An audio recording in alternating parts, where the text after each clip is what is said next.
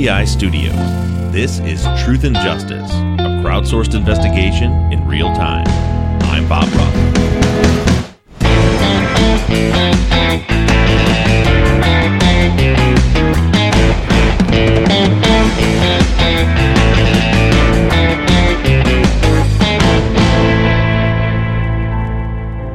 Last week, you listened to the equivalent of me reading a phone book. I read to you every call made by the eight people closely connected to this case. There are definitely more people's records that we'd like to have a look at, but those were the eight sets of records that were pulled by the police Becky's cell phone, the Friedli landline, John, Vicky, Robert, Christian, Javier, and Jacob's cell phones. That was it. This week, I've struggled a bit on where to go next. We need to start moving on to the individual suspects, but we also have looming questions about the cell phones.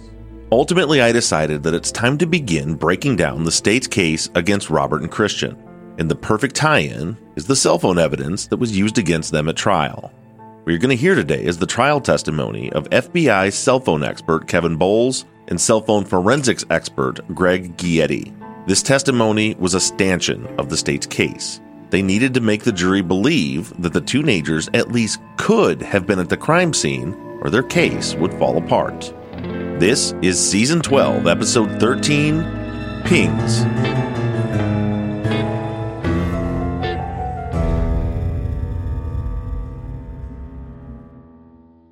Texas Ranger James Holland is a legendary interrogator. They call him the serial killer whisperer. You can't hide those indications. And that's why yesterday I knew that he did it. But now, shocking interrogation tapes reveal how the super cop really operates. And that's why they asked me to come in because I'm special. From Something Else, The Marshall Project, and Sony Music Entertainment, this is Smokescreen. Just say you're sorry. Listen and follow on Apple Podcasts, Spotify, Amazon Music, Stitcher, or wherever you get your podcasts. Say goodbye to the dish and hello to Sky Stream, the new way to get Sky over Wi Fi. So you can get unmissable Sky shows like The Last of Us and Succession, as well as Netflix and Discovery Plus, and loads more, all in one subscription for £26 a month. Oh, and next day delivery with no upfront fee. Sky Stream, TV simplified. Head to sky.com. Requires SkyStream and broadband minimum speed 10 megabits per second, 18 month minimum term. Cut-off times apply for next day delivery. Excludes bank holiday. 18 plus. Terms apply.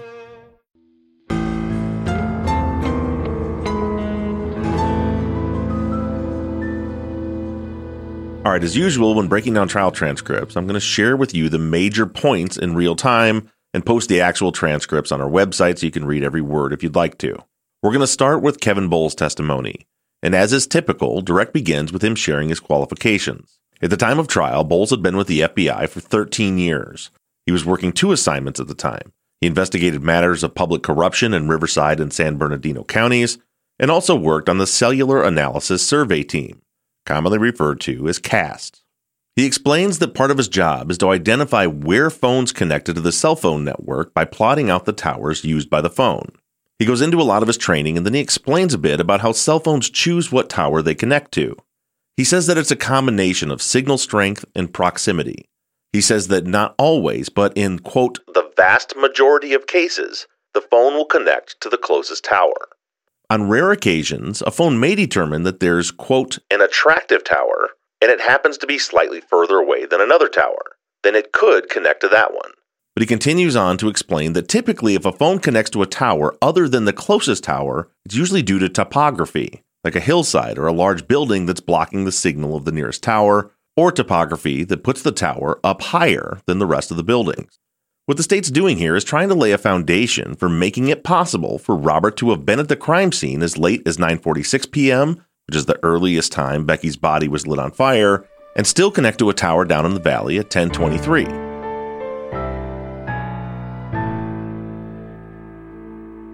Next, Bowles explains a piece of equipment used by the CAST team called a GAR device, or a Gladiator Autonomous Receiver.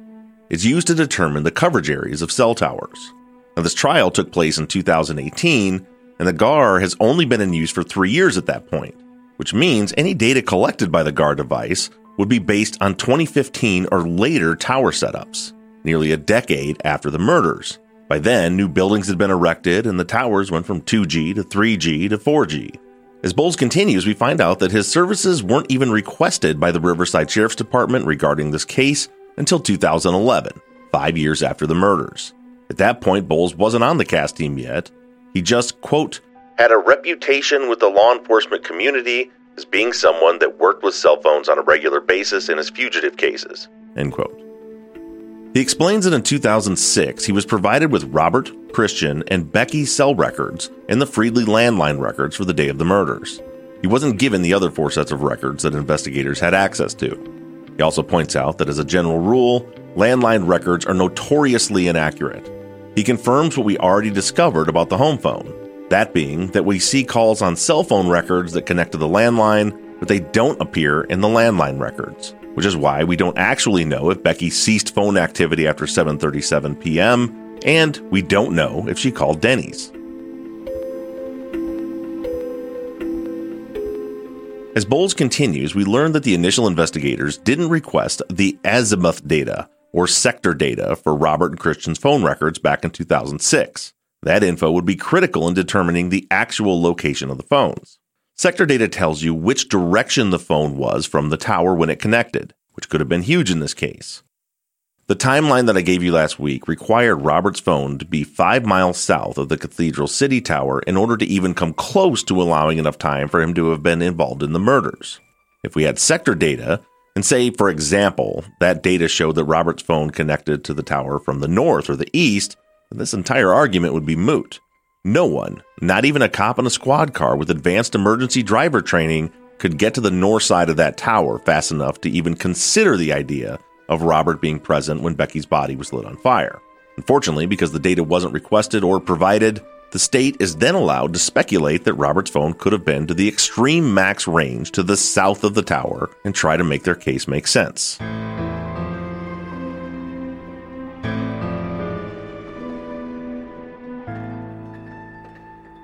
As the testimony continues, Bowles spends a good amount of time explaining how to read the cell records. Then the DA begins asking him about Robert's communications with Becky. Smith points out that in Robert's first police interview, he said that Becky stopped by Christian's house on the Saturday before the murders, and that was the first time he had spoken to her in months. He then asked Bowles if that was true according to the cell phone records. Bowles explains that that wasn't true. Actually, the first contact in the phone records was on the Thursday prior. At 1:30 a.m., Robert called Becky, and then that call went to voicemail. And 3 minutes later, Becky called Robert back and they spoke for 10 minutes and 38 seconds. The state then introduced Exhibit 258, which I have up on our website. It's a list of all communications between Robert and Becky leading up to the murders. I'll break them down for you here real quick. In the early hours of Thursday morning, really Wednesday night, we see the first communication between the two in the 2 weeks of records that we have access to. 1:30 a.m., Robert calls Becky and it goes to voicemail. She calls him back 3 minutes later and they talk for about 10 minutes. 10 minutes later, Becky texts Robert. 25 minutes after that, he texts her back. She texts him again two minutes later, and then he texts her three minutes later, and she texts him again four minutes later at 2:27 a.m., and that's the last communication overnight. Then on Thursday at 11:39 in the morning, Robert calls Becky and they talk for three minutes. Then we've got nothing for 12 hours. Then Becky texts him at 11:37 p.m. on Thursday, and he texts her back nine minutes later, and that's it for Thursday.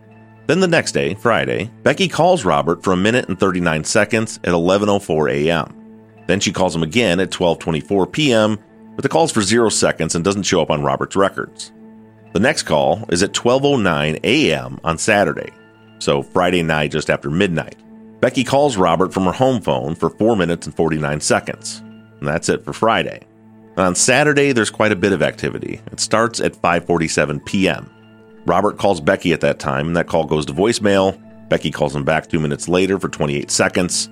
Then Becky texts him at 6:02 p.m. A few minutes later, she texts him back at 6:06. He texts her again, also at 6:06. Then Robert calls her cell at 6:27. It goes to voicemail. He calls again a minute later. That call also goes to voicemail. Then he calls again nine minutes later at 6:37. This time he leaves a voicemail. It's a one minute and two second call. Becky calls him right back and they talk for three and a half minutes. A half hour later, at 7.09 p.m., Becky calls Robert again for 1 minute and 15 seconds. At 8.01 p.m., Becky texts Robert. They text back and forth for the next 10 minutes, ending at 8.12 p.m. And that's the last time they communicate until the 6.14 p.m. two minute phone call that they had the next day, the day of the murders. Just to quickly put all this into context, it went something like this. On Wednesday night, Robert calls Becky out of the blue. She calls him back, and then over the next three days, they talk on the phone eight more times for a total of about 17 minutes. They also exchange a total of 18 text messages between Wednesday night, Thursday, Friday, and Saturday. To further put that into even more context, in regards to Becky's typical phone usage, with the two weeks of records that we have for her, she averages 42 points of contact per day with Javier.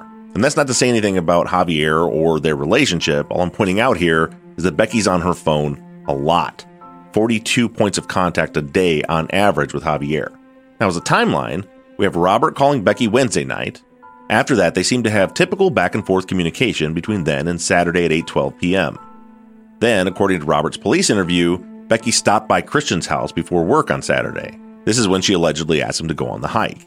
Then the two have no communication until she calls him at 6:14 p.m. on Sunday. That's about 22 hours later. They talk for 2 minutes and 46 seconds, and they never speak again. She tries calling him four more times and also tries to call Christian, but they never speak.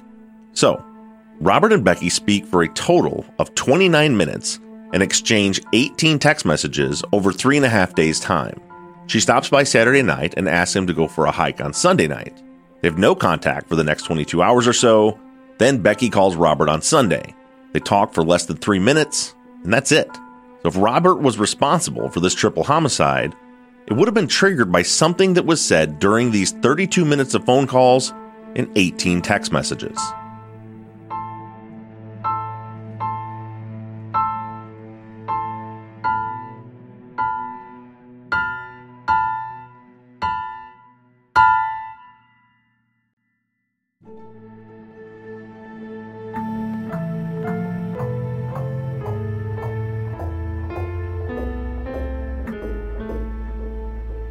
Next, we get into location data.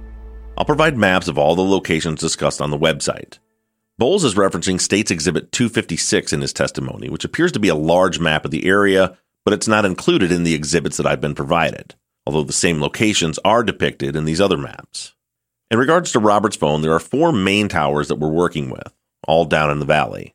From south to north, there's Tower 745 that's located at 47535 Highway 74 that's the last tower on 74 before you head up the mountain. Then Tower 705, which is at 43500 Monterey Drive in Palm Desert. Then we have 707 in Cathedral City at 69200 Highway 111. And lastly, Tower 88. That's the tower that Robert's phone connected to when he checked his voicemail at 10:23 p.m. I said it was Cathedral City last week, but technically as I'm looking on the map, the address of the tower is 70500 Varner Road and Desert Hot Springs. It's actually located a few miles north of Cathedral City, north of the I 10 freeway. So if someone was driving from the crime scene up toward Tower 88, as they got into the valley, they would connect with Tower 745, then 705 at Palm Desert, then 707 in Cathedral City, then finally Tower 88 in Desert Hot Springs, which covers Christian's house.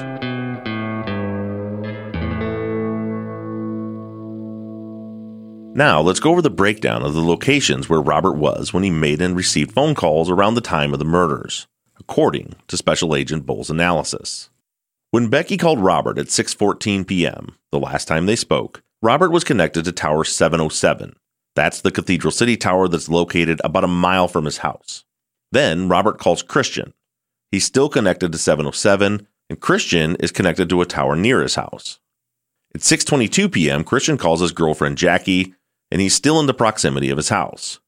At 6:45, Christian calls Jackie again, but this time he's connected to 707, which again is the tower right down by Robert's house. So we're tracking pretty good here at this point. Remember, Robert told police that after he talked to Becky, Christian picks him up. At 6:53 p.m., Becky calls Robert again. He lets it go to voicemail and he's still connected to the tower by his house. Then at 6:59, same thing. Robert still appears to be near his house, connected to tower 707, when Becky calls again, and again he lets it go to voicemail. Robert then calls 411 at 7 p.m. and then Sacred Heart Church at 7:01 p.m., which again tracks with his police statement, and he's still connected to Tower 707. So as of 7 p.m., it's been 45 minutes since Robert spoke with Becky. He's still in the valley near Cathedral City, and he's making calls to Christian, 411, and the church, and he's ignored two calls from Becky.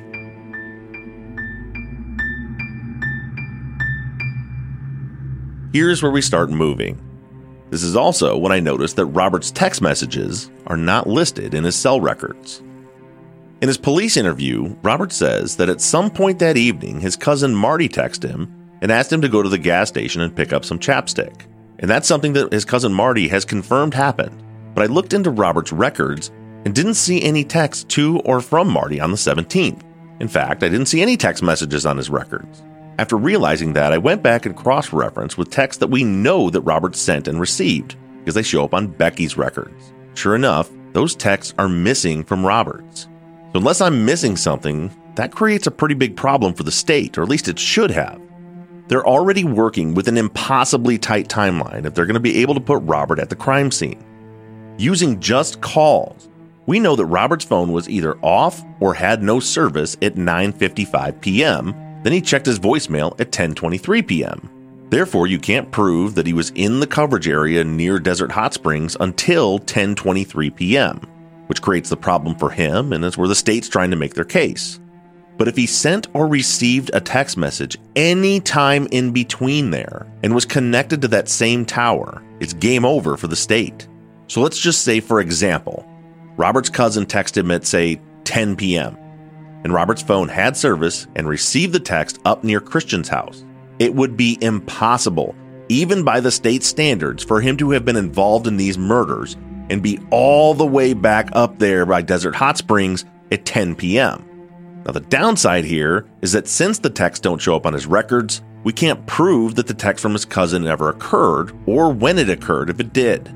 The interesting part is that if you listen back to Robert's police interview and compare the things that he says happened to the call log, he's accurate about everything. He's definitely unclear on times, which isn't surprising, but he says Becky called him, they talked, then he talked to Christian, his mom wanted him to go to Mass, he called 411, he called Sacred Heart. Every single one of those things are accurate and are proven to have happened. But he also says that Marty texted him after they played paintball and asked for chapstick at which point he and Christian drove to the AMPM and got some. Now, that is incredibly specific, and he's given no reason not to believe those basic beats of his story are true. That text message from Marty may have been, could have been, the missing piece that could have alibied him.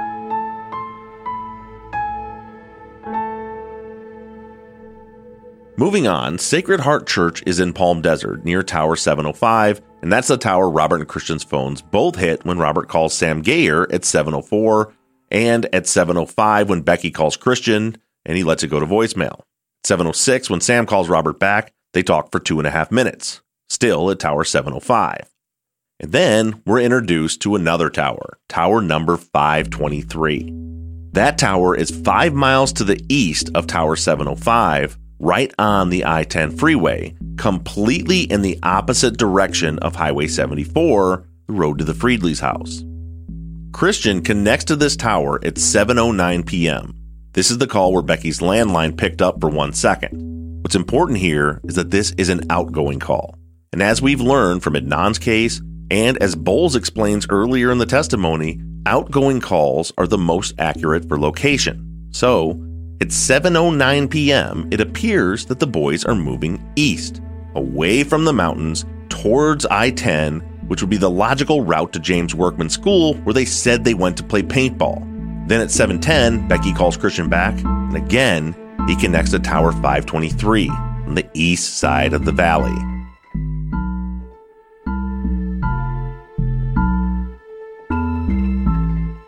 Here, Smith has Bowles deviate from the timeline just for a bit to clear a couple things up. Remember, this is the time when we have the four calls from Becky's landline to her cell phone, all around that 7 o'clock hour. According to Bowles, these were in fact calls to check her voicemail. He also makes clear to the jury that there was zero phone reception at the crime scene. Then he jumps back into the timeline, and this is where we get some conflict. At 7:13, Becky's landline calls Robert's phone and he lets it go to voicemail but his phone connects to Tower 745. Now, that's the tower on Highway 74, a little way up the hill overlooking the valley. The same thing happens again 10 minutes later at 723.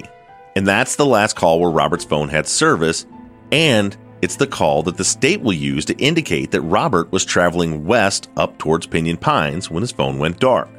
So let's take a look at what this data is actually telling us.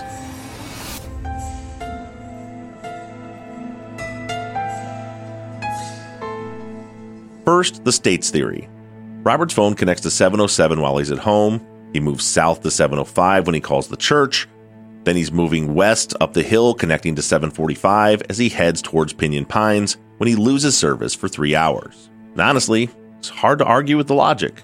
It's not proof, but it's plausible if you only look at Robert's records and don't have his text records to boot. But when you add in Christian's records, state has some problems here, and no one seems to have caught it. No one disputes anything up to the point of the Sacred Heart Church call, or even the Sam Geyer calls. We all also know that incoming calls are notoriously inaccurate for location data. In fact, Bowles explains earlier in his testimony that with incoming calls, it can be a crapshoot. Those are my words, not his. Which tower that you connect to. He says that what you want to look for is not the originating tower with an incoming call. You want to look for the terminating tower.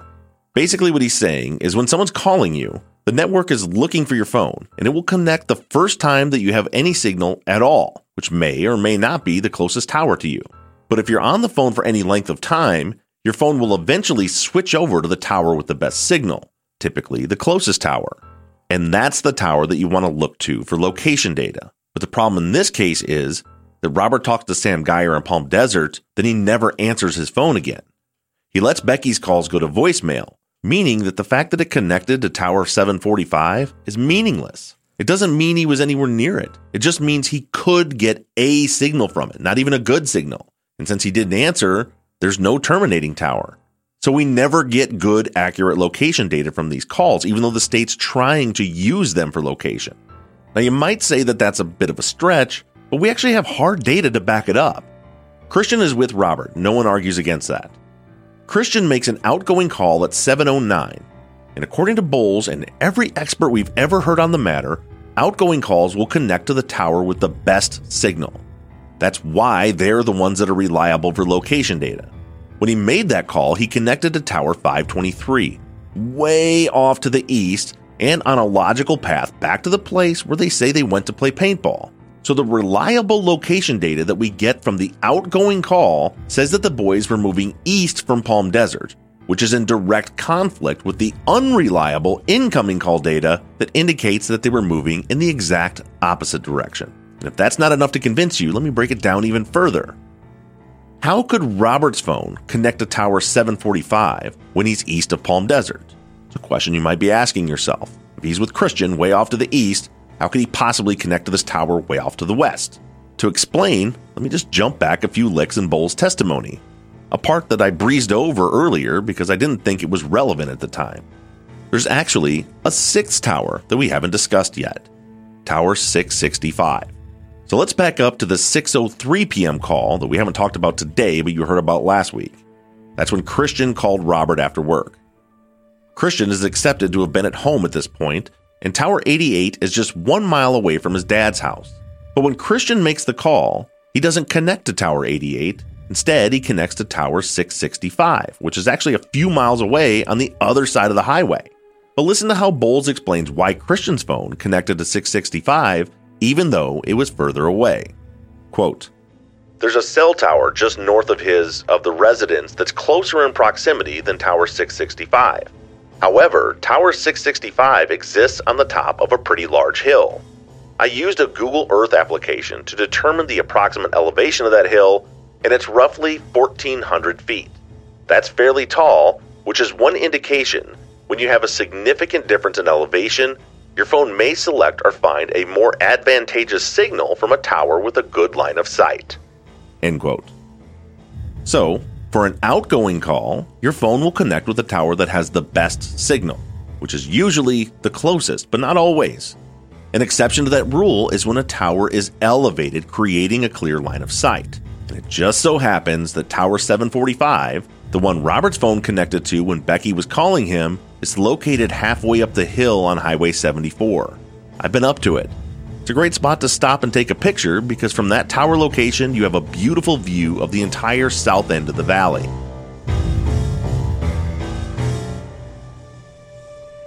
So, what does that tell us? Using the actual science and Bowles' own testimony, we can make a pretty good determination on what direction the boys were headed after they made the calls to Sacred Heart and to Sam Geyer. Since at 7:09, when Christian made an outgoing call, his phone used tower 523, we can deduce that that tower provided the best signal, meaning, according to Bowles, in all likelihood, it was the closest. Since there were 5 miles between the Palm Desert Tower and 523, he would have had to have moved significantly to the east in order to connect to 523, approximately two and a half miles or more. Since Robert's incoming calls were connected to Tower 745, which is up the hill, we know that they were still in range of that tower. And we also know that that range would be greatly expanded because of its elevation. So his phone could reach it, but since it was an incoming call, it wasn't required to be the closest tower or the best signal. And lastly, since they were together, we can presume that Christian's phone could have reached 745 as well, but even with the elevation, he still had a better signal on 523, which is why his phone connected to it on his outgoing call. Putting that all together, I am just using the facts that were laid out in this very testimony, and it's my firm opinion that the two boys were moving east towards I 10 in the opposite direction of the highway up to Pinyon Pines.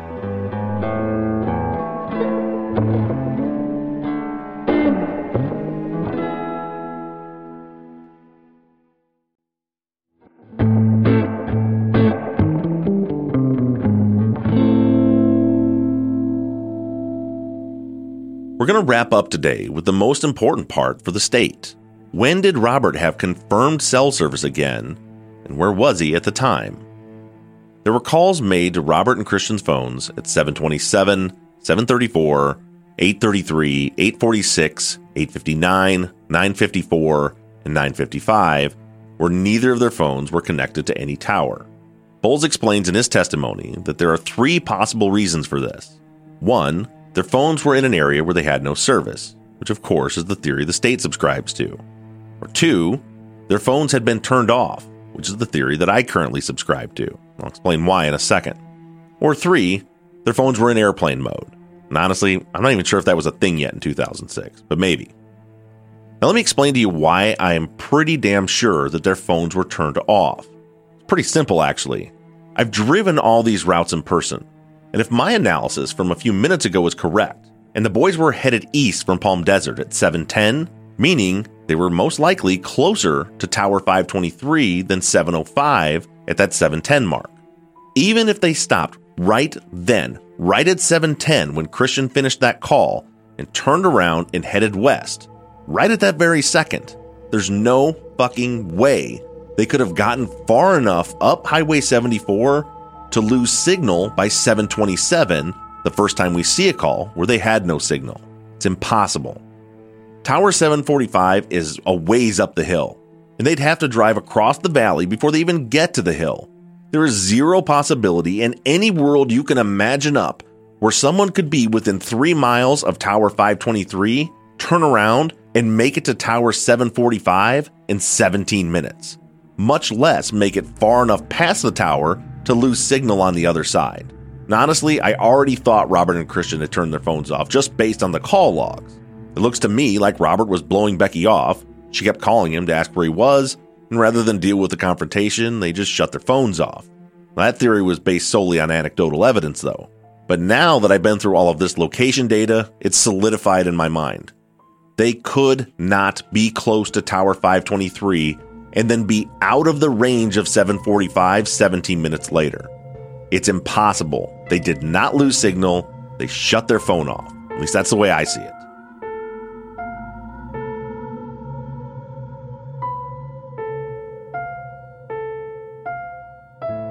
Moving on through the testimony, we see that after the calls I just referenced, where Robert and Christian had no connection from 727 to 955, Robert calls star 86 that's the Verizon code from 2006 to check your voicemail. This is the big one.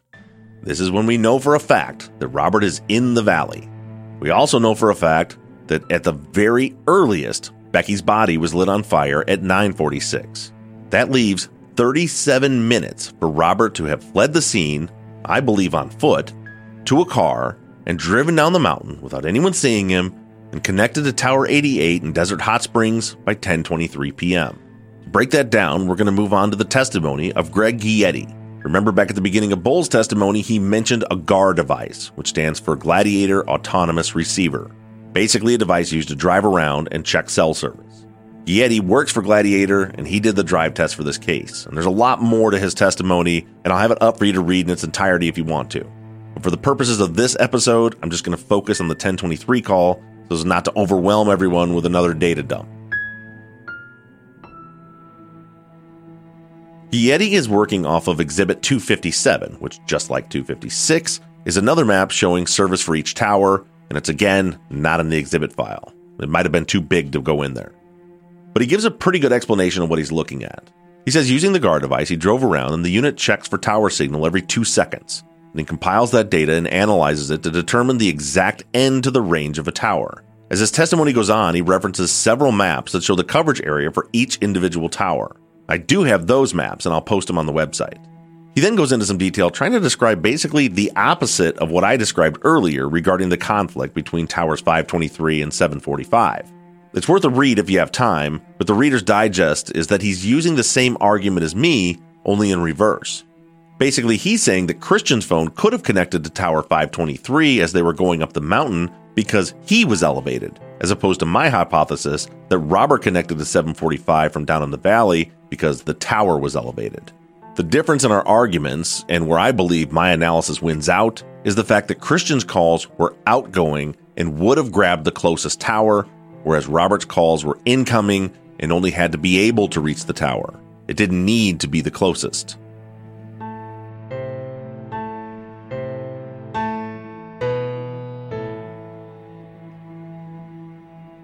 Now, I have one last aside for you before I close with the information about the 1023 call. I've been told by several people connected with the case that there was no service at Workman School, which is the place where Robert and Christian were supposedly paintballing that night. During cross examination, Guietti admits on the stand that he included the school in his area of coverage for Tower 88, though he didn't actually drive to the place where the paintballing supposedly occurred. Now, that could be irrelevant if the phones were shut off, but it's food for thought.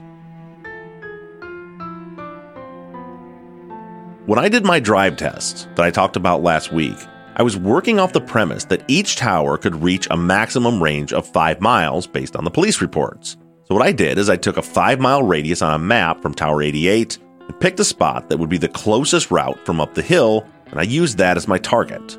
But as it turns out, according to Guietti's testimony and his charts, the range of Tower 88, according to the GAR device, is much smaller than 5 miles. To the south, the direction the boys would have been coming from, only reaches about two miles, which puts the furthest south that Robert could have possibly been at the intersection of Date Palm and Ramon. I plugged that into Google Maps and came up with a drive time of 46 minutes. But as I said last week, that time is in no way accurate. It's assuming you can drive 55 miles per hour in Pinyon Pines, which is impossible. Based on my nighttime drive test and the new location, I'd estimate you could make that drive in maybe 55 minutes if you're really trucking and being reckless. And remember, we only have a maximum time of 37 minutes to work with. So we're not talking about an issue of seconds here. That's a difference of 18 minutes. And it also assumes that Robert was in a car driving within seconds of lighting the fire. It's assuming that the fire was lit at the far outside maximum range that the expert said it could have been lit. And it also assumes that Robert checked his voicemail at the exact second that he crossed that intersection. The moment that he first could have possibly connected to that tower is the exact moment when he turned his phone on and checked the voicemail. So that's a huge problem for the state, an 18 minute problem. But thankfully for them, DA investigator Ryan Bodmer came to the rescue.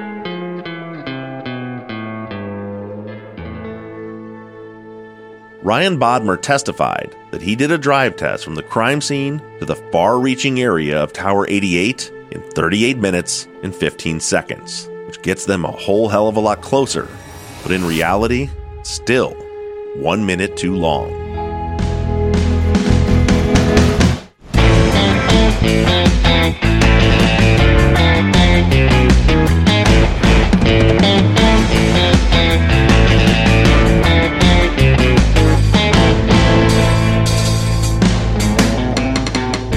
An NBI Studios production and is distributed by Wondery. Edited by Kelly Barons Brink and sound engineered by Shane Yoder. All music for the show was created, composed, and scored by PutThemInASong.com, who also mixed and mastered this episode. All of our fonts across all of our logos and banners were created by Tate Krupa of Red Swan Graphic Design, and you can find more of Tate's work on Etsy. Thank you to Katie Ross of CreatedInTandem.com for designing, creating, managing, and maintaining our website. TruthAndJusticePod.com, where you can view all photos and documents discussed in every episode. And a big thank you to our transcription team Pamela Westby, Kathy McElhaney, Kaywood Yomnick, Ginger Fiola, Erica Cantor, Danielle Rohr, Jennifer Ford, Courtney Wimberly, and Melissa Cardenas. And as always, thank you to all of you for all of your engagement and support. If you like the show and you'd like to support us, you can do so in several ways. To financially support the show, the best thing you can do is just go to patreon.com slash truth and justice. You'll not only be supporting the show, but you'll get something in return. On Patreon, you can pledge as little as $3 a month, and we have reward levels. For just $5 a month, you get access to ad free versions of all of our episodes and behind the scenes bonus video content every week. Then other reward levels include t shirts, hats, and even the opportunity to co host one of our Friday follow up episodes. Just go to patreon.com slash truth and justice. You can also do us a huge favor by going to iTunes and leaving us a five star rating and review. And lastly, you can always support us by supporting the brands that sponsor this program. If you have a new case that you'd like us to consider for future seasons, you can submit your cases on our website, truthandjusticepod.com. Just click on the case submission button and fill out the form. And the most important thing that you can do is to engage in our investigations. You can keep in touch with us through our email at theories at truthandjusticepod.com. You can like our Facebook page or join in on the conversation on the Truth and Justice Podcast fans page on Facebook. And for all you tweeters out there, you can connect with us on Twitter at Truth Justice Pod. And I can be found personally on all forms of social media at Bob Ruff Truth. And don't forget that we always have our 24 7 voicemail line open for questions, comments, or tips on our cases. That phone number is 269 224 2833. However, you do it, stay engaged, stay in touch. But as for now, I'm signing off. I'm Bob Ruff, and this has been Truth and Justice.